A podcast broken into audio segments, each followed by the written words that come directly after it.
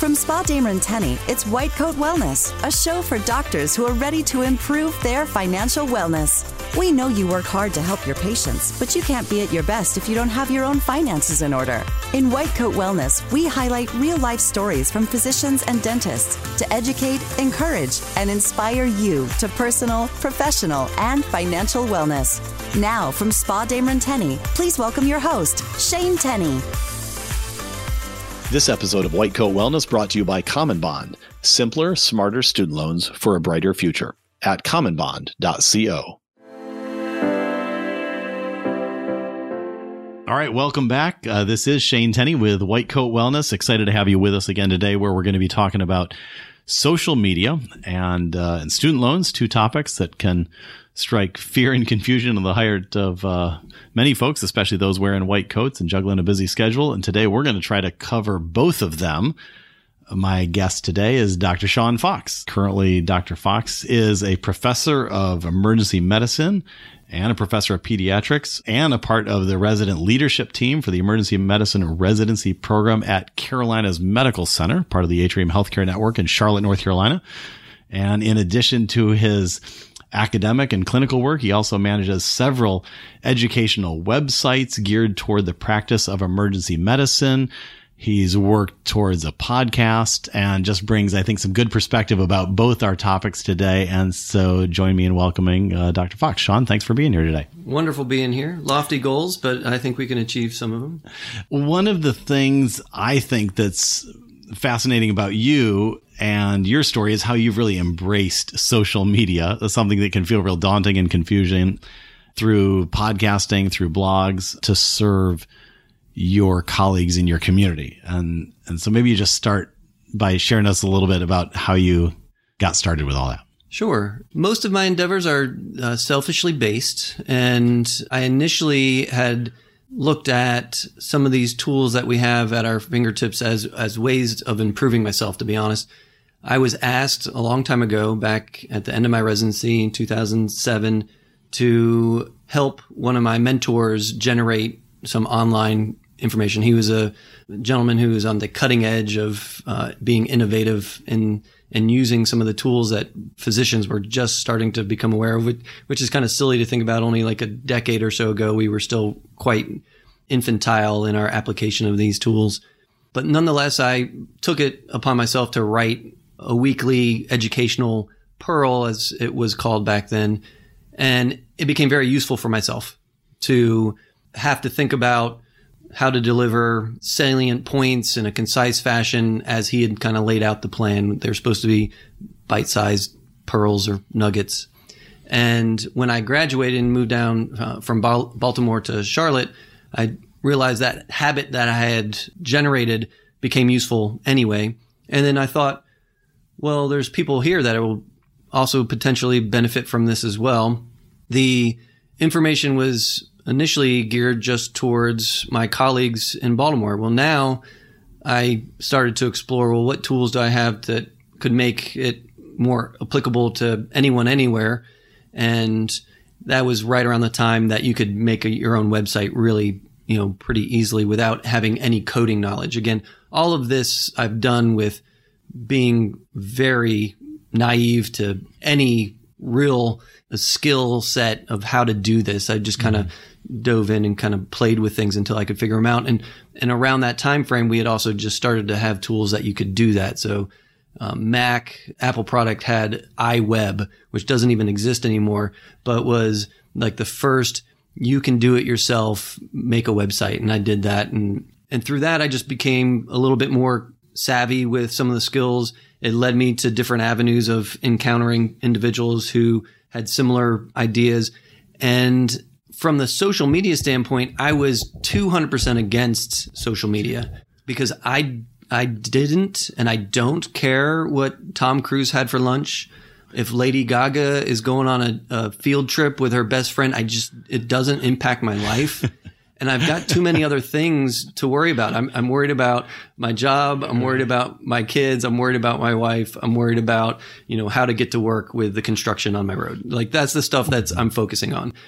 So social media, I was very against, but these, as I started to dive into this realm, I realized that if you are a generator of content, if you are generating information and you just kind of slap it on a wall, but the room is dark, no one will see it. So you have to have a way to illuminate it. You have to have a way to broadcast it. And I started looking at myself as a, a broadcaster, someone who generates information and sends it out to the ether out there. Well, other people on different bandwidths will pick up things in different ways. Maybe, you know, they are using Twitter to communicate. Well, I need to now know how to send that information to them. And maybe they are using LinkedIn or back in the day, you know, Google Plus or, you know, all these different social media tools. And I looked at them as just tools. And I started to realize I can now collaborate with individuals that are nowhere near me on topics that are very interesting and that we have in common. And now we can actually begin, begin to move a needle. And through those conversations, I started to collaborate with individuals in New Zealand and Australia and in Europe and became kind of more invested in the web as the, the actual physicality of uh, this enterprise of being interrelated with individuals that you don't physically touch or see and being able to produce content that they saw as valuable and I could comment on things that they saw that I saw as valuable and, and we could start to really have interesting academic conversations. And I realized it's, it's like it's not social media that I'm using. I'm using a collaborative media. So there's nothing against individuals that want to talk about what you had for lunch. There is a, a potential benefit for that of a, a you know a social networking in that way, but from my professional standpoint, I don't want to intermingle those two realms because then it, I find it to be a very muddied water.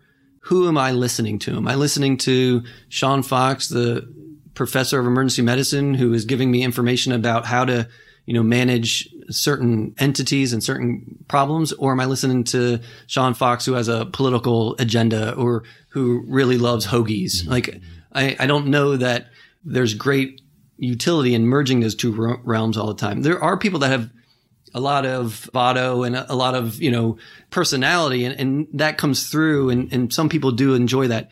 You're not going to see that with my with what yeah. I post. It's going to be factual, and you will never see anything about my family. You're not going to know where I'm going on vacation, mostly because I don't want you to try to find me there. A high likelihood from most of your followers. Yes, yeah. yes, always. Yeah. Lots of selfie sticks taking pictures next to me. So I like to keep the two worlds separate. And I, I strategically do that by talking about collaborative media from an academic standpoint and a professional standpoint. That also, I think, has its benefits in that now I can make sure I am acting professionally all the time when I do post things.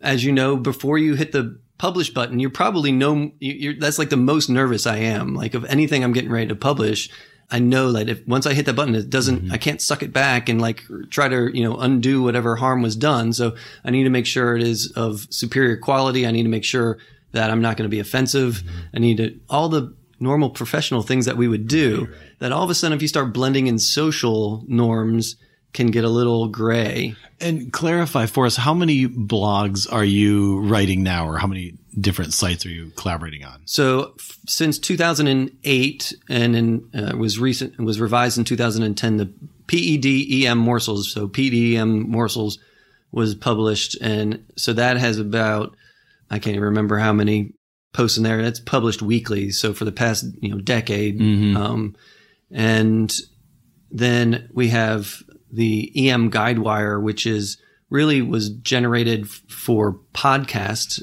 uh, delivery. It's a website that week or not quite weekly, but several times a month have our residents in the emergency medicine program sit down and collaborate and come up with a podcast that um, is a series for uh, topics of emergency medicine.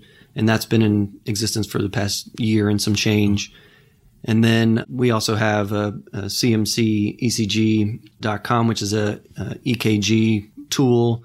We have CMC ED Masters, which is a, a, website that's geared really for my colleagues. It has a bunch of tools they can use mm-hmm. in the practice of medicine. There's MedEd Masters, which was one of my first ones that I made. And that one kind of exists as a, a portal for other interesting educational topics. But the main two ones are the PEDEM morsels and EM Guidewire. Where you have a, a, a national or global following and participation. Correct. And and I know one of the questions I've heard from other folks that, uh, in fact, maybe even some listening today, that that have thought, oh, I want to start something or I have information that I don't want just hanging in a dark room. I want uh, to be able to get that out where people can collaborate on it. it. Being part of a large hospital system, were there any loopholes or hurdles or things like that that you had to navigate just within the administration to to start collaborating in the in the, the method that you are? So the the real answer is I just decided to do it myself. The PEDEM morsels are generated completely outside the confines of the work environment. So I didn't really feel I needed to include the multiple firewalls that exist. Once you start dealing with a, a larger corporation, they have obvious uh, self interest and and things can get delayed. I don't have time in my life for delays. I've got my own schedule that I need to keep. The EM Guidewire, interestingly, is published all within the confines of the office at the hospital and actually has started to garner some interest from other departments at the hospital.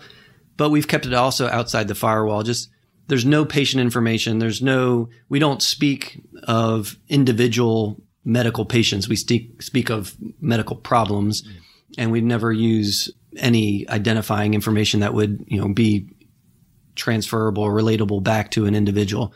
So in that way, we can kind of keep the world separate. That has made it much more fluid for me from a scheduling standpoint. It then now puts the onus on me to do things. I can't ask, you know, the IT department to help me do things, but double edged sword, um, which is a little bit easier for me to handle. My wife might look at me sideways when I'm sitting on the couch doing some writing or publishing. And she's like, I'm not sure what you're doing. You're not getting paid for any of this. And so it's, I, I, I, don't do woodworking. I don't have any other hobbies. So we call this a jobby. It's, it's a fair amount of work, but it is my jobby slash hobby. Yeah. How much time does it take? It sounds like you're keeping up with a lot of different places and yeah, things that a lot of different plate spinning. You know, for you a weekly, I, I, mean, I've gotten much more efficient at it than I used to be. I was very clunky and, and in the, the infantile stage, it took a really long time. But now I've got methods for rather rapid research of content. I can, you know, review literature pretty quickly.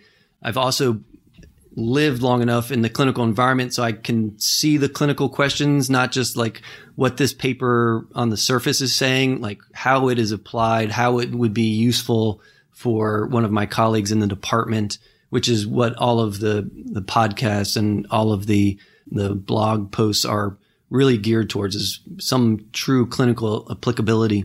So in the course of just experiencing, you know, life and, and living my job as long as I have, it's afforded me the ability to kind of see kind of the paths that make it a little bit more interesting, the angles. So this week's morsel will be, it'll probably take me between six and eight hours in total to do from concept development to research to writing it, probably three hours and three hours for each. I wish I read faster. I don't. I'm just borderline literate, so it can take me a while. Do you have somebody uh, proofread your copy before it goes out, or an editor, or anybody? No, I don't. Okay. I, as I said before, though, I am the most anxious before I publish something, though, and because I've learned that the online community will fire back instantaneously when you've got something wrong, or even typos. I've been hammered for a couple typos. So I just reread it a bunch mm-hmm. uh, before I send it out. And how do you figure out what topics you're going to cover? Many times, it, you know, so I worked last night. If there, you know, we had a, a an encounter of someone with hypoglycemia, a low glucose level, and the question was if they had taken a particular medicine, a sulfonylurea, what medicine would you give them to reverse this clinical picture? That'll probably be this week's morsel. Is so clinically, I'm working and I'm seeing things, and there's just enough stuff out there. Yeah, I've you know we've got over 460 blog posts, but there's there's much more in the medical realm to dive into. So you're not just the consultant; you're also the practitioner. Correct. Yeah. You know, again, right. many still a selfish endeavor. Yeah, right. Like the, a lot of times the questions, the clinical questions that I write the answers to are the ones that I just asked myself the night before. Yeah. Yeah. Yeah now I know you, in addition to your blogs, you've been working aggressively on podcasting over the last year and you and your colleague, Dr. Allen entered the local public radio station podcast contest. Yes. Uh, maybe you could talk a little bit about that and the uh, what that experience was like, what you learned. So that was the Queen City PodQuest, um, which was developed by the uh, NPR affiliate here in Charlotte, WFAE, and we had been dreaming of topics that we wanted to to cover and when we heard, actually, one of my residents heard on the radio that the PodQuest was coming into fruition into town, and we had already started our EM Guidewire. We're like, we should do something there. It's like, well, we'll we'll have to tailor it differently because NPR is you know looking for community stuff, not just you know what doctors want to know. And one of our focuses has been on educating our our community, and in fact I, think all physicians are educators, whether you're in academic medicine or community based practice, you are an educator. And the most important group of people you educate are not necessarily medical students or residents or other colleagues, but it's your, your patients.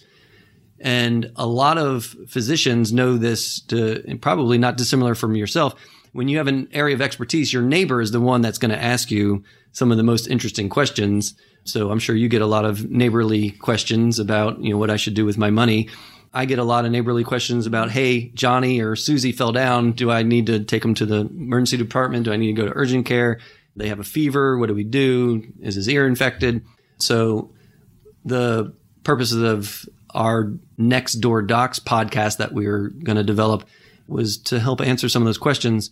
And the the whole adventure that we went on with WFAE was really fun. We got to hang out with a lot of their talent and you know see how they work and see what not only tools they use but their preparation and a whole lot of work goes into a little bit of time on the radio. I'll tell you that. It was really impressive yeah. from what you had said previously. Yeah, it's, yeah. it's really profound um, and humbling, really. You're like, oh, I'm just going to sit down and like talk into this microphone and it'll be great. And then you realize, oh, the people that do that really spend a lot of time honing that craft. We came in second place, which was actually really exciting. We got first place for the fan favorite, so overall, we'll we'll we'll take that as a victory. And we still have that on our to-do list to generate that, and hopefully in the next year we'll have that out in publication. That'll be neat. Well, yeah. I can't wait to uh, help give that a shout out once it goes live uh, exactly. here. So I want to ask. I said at the top of the uh, the episode here that we're going to talk a little bit about your work in social media and collaborating, uh, but also I know you've got a real perspective on education as the uh, director of the emergency medicine department. So when we get back from this break, I want to ask you a couple questions about that. Sure. I'm Will Koster, and on this episode's White Coat Wisdom, sponsored by Common Bond, we're talking about student loans, specifically paying back your student loans. You worked hard for your degrees, and chances are you're one of the many physicians or dentists that had to borrow quite a bit to get through school. My question for you is when is the last time you thought about your repayment strategy?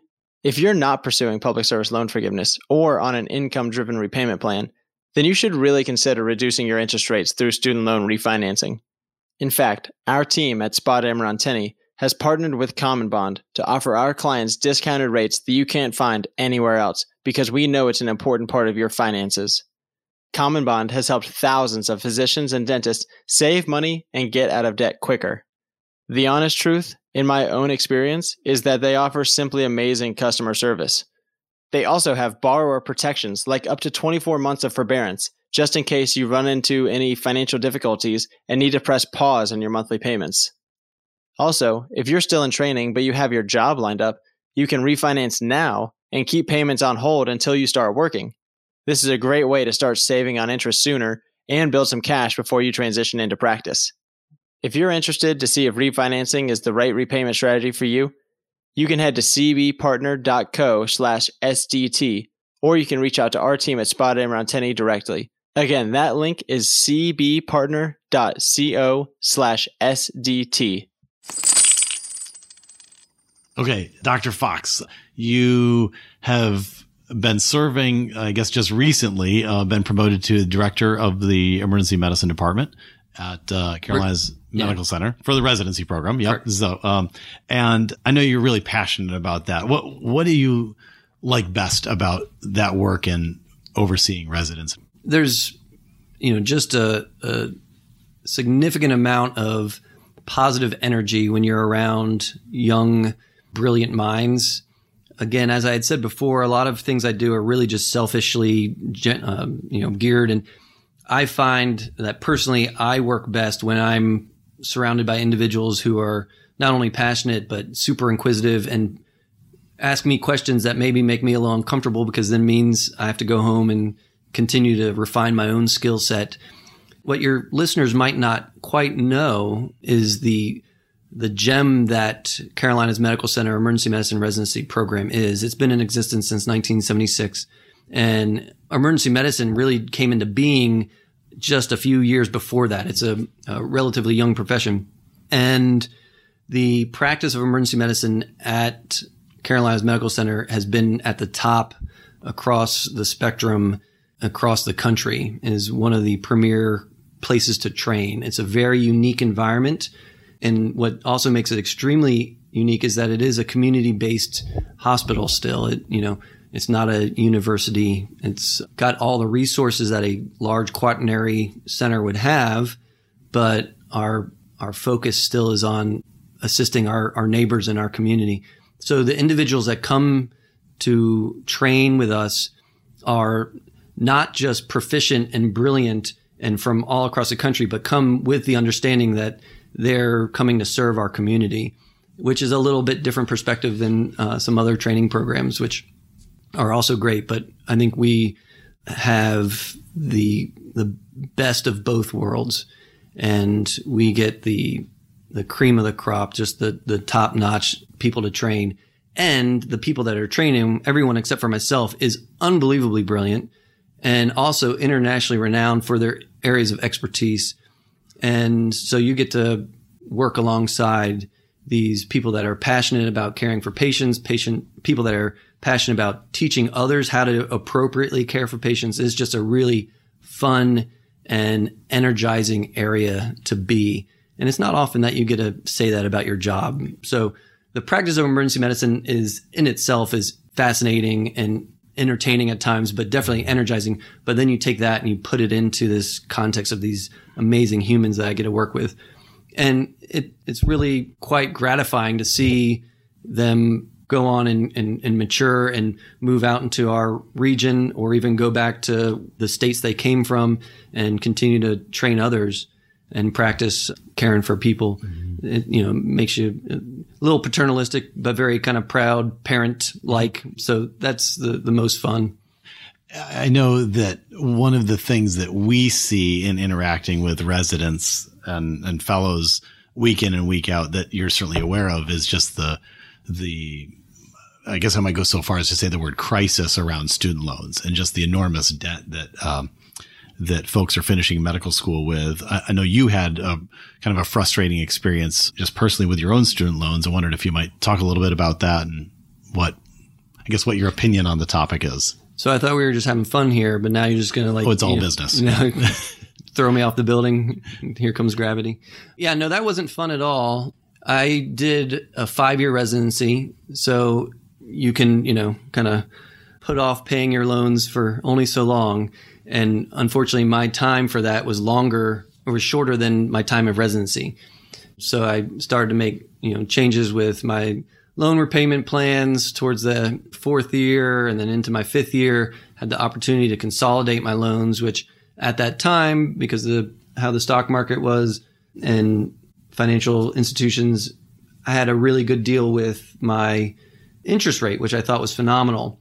And then this past year, I realized that maybe that consolidation was not the best advice because, or at least the way I consolidated my loans back then was not the best advice because it led to me being unable to have the loan forgiveness program applied to me, which was a, a big kick in the gut, particularly when, you know, we've never missed a payment. We, you know, my wife is super on top of all this stuff. I am not, but she's super on top of all this and has always been. And we were very excited when we thought we might be able to qualify. And then it was, uh, again, a big bit of gravity when Yeah. we realized it didn't work out.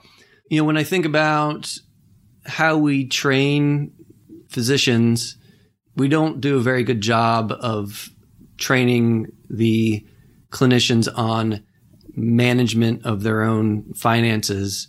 And that's that's a very that's not a novel statement I just made, but maybe the perception would be different if we ro- roped it into the concept of wellness because we are now starting to pay more attention to that, not just, you know, physical wellness, but emotional wellness, psychiatric wellness of the, the clinician. And we know that that's really important. Well, there's a large percentage of that that is wrapped into, or at least, you know, married to your finances. We know that, you know, marital discord happens because of finances. We know that all kinds of unrest internally and externally happen because of financial misgivings and Is there something that that you see with? I mean, I, I so appreciate your comment and couldn't agree more. Certainly, that's um, our perspective that there's a whole lot wrapped into wellness, and and one aspect is finances, and and the opposite of that causes an enormous amount of stress for the the physician, the resident, uh, just trying to figure out what to do. Is there? Do you have any ideas, any suggestions? How do we get not just information, which is readily available on the internet, but how do we how do we better help provide the advice or the counsel or the the guidance to folks when they're coming through and out of training? it's i think a very challenging thing to resolve Yeah, because you've got a, a huge clinical slate of the, information that needs to be it would be it would be like there's no way we're going to make a the vast majority of uh, medical personnel experts in their finances right away.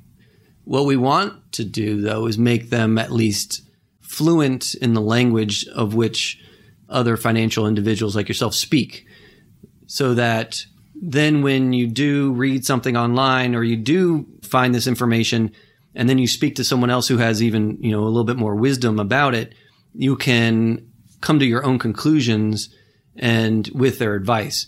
What i find is when you don't know anything and you then try to you know read something online and then two you know items below that one on google is a thing that says the exact opposite and you're not even exactly sure the terms we're talking about.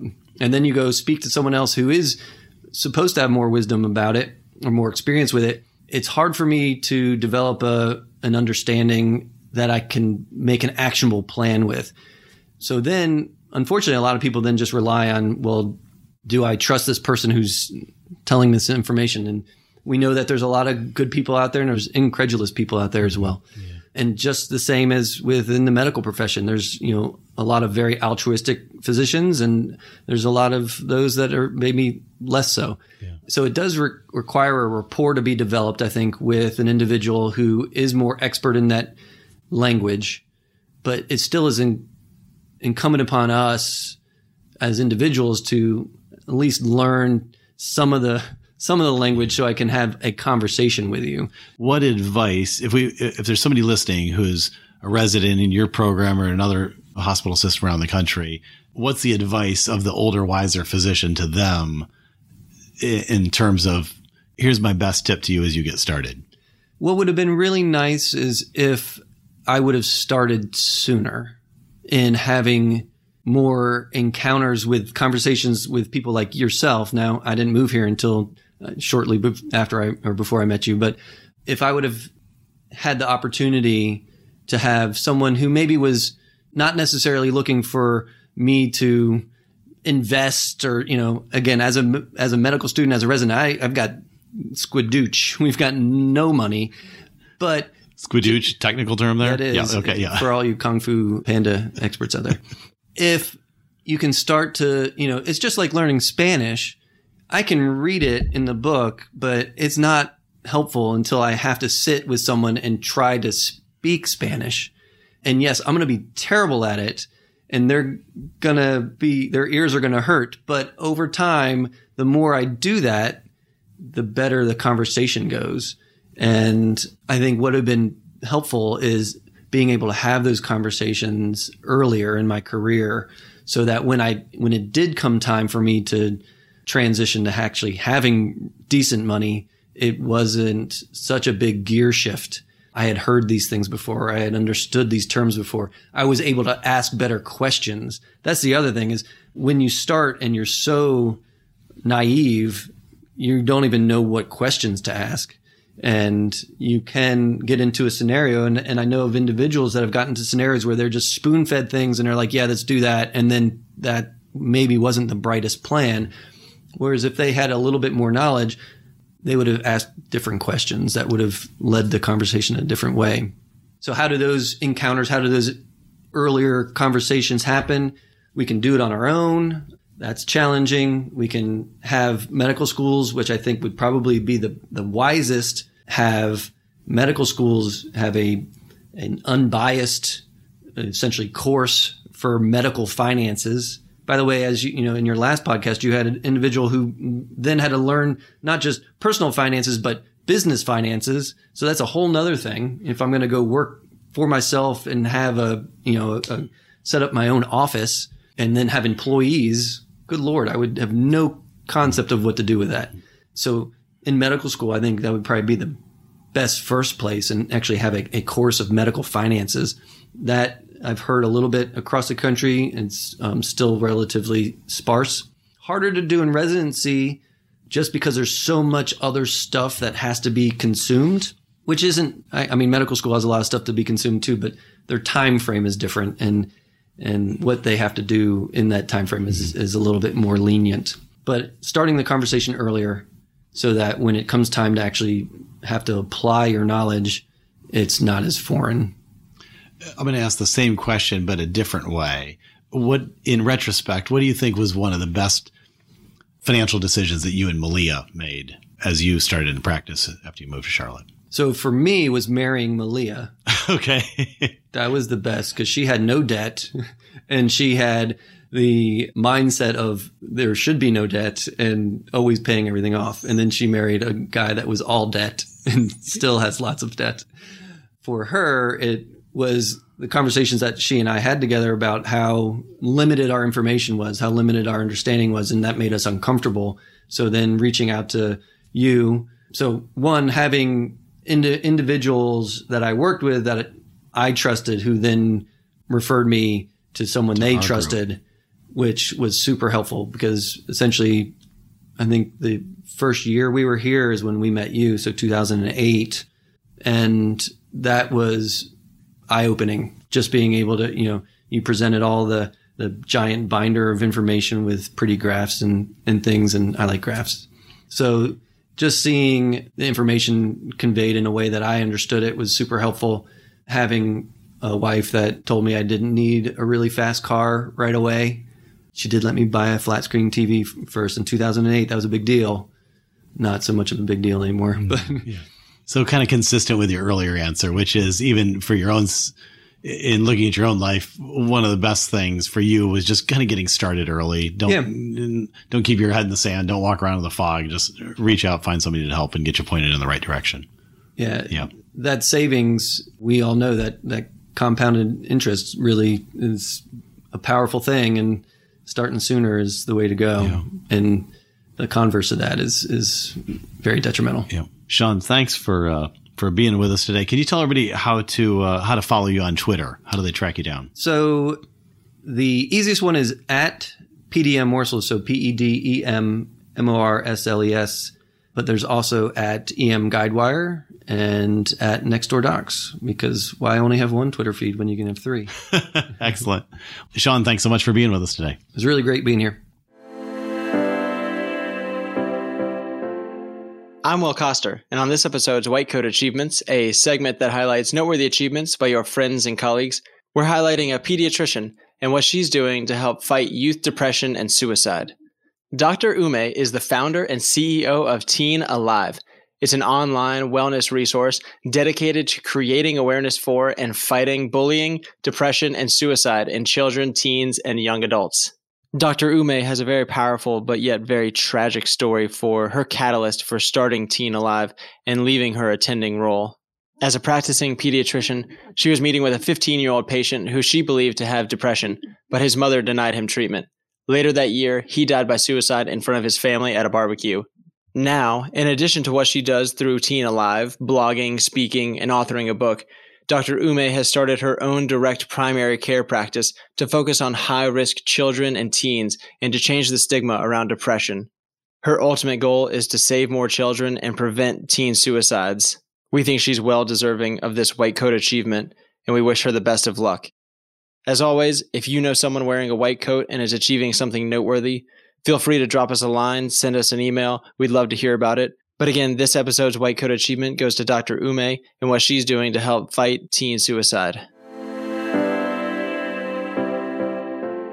Before we sign off today, I want to remind you that we're planning a series in the upcoming months on marriage and money. And so if you and your spouse or a friend and their spouse that you want to volunteer would be willing to tell us how you've navigated money issues in your marriage, please drop me an email at shane at whitecoatwell.com. Finally, uh, please take a minute to subscribe. Also, give us a review on iTunes or Google Play. We'd love to have you join our closed Facebook community called White Coat Wellness, uh, specifically to help you connect with others in medicine or dentistry who want to share life together. Thanks for joining us today. We'll see you back here next time.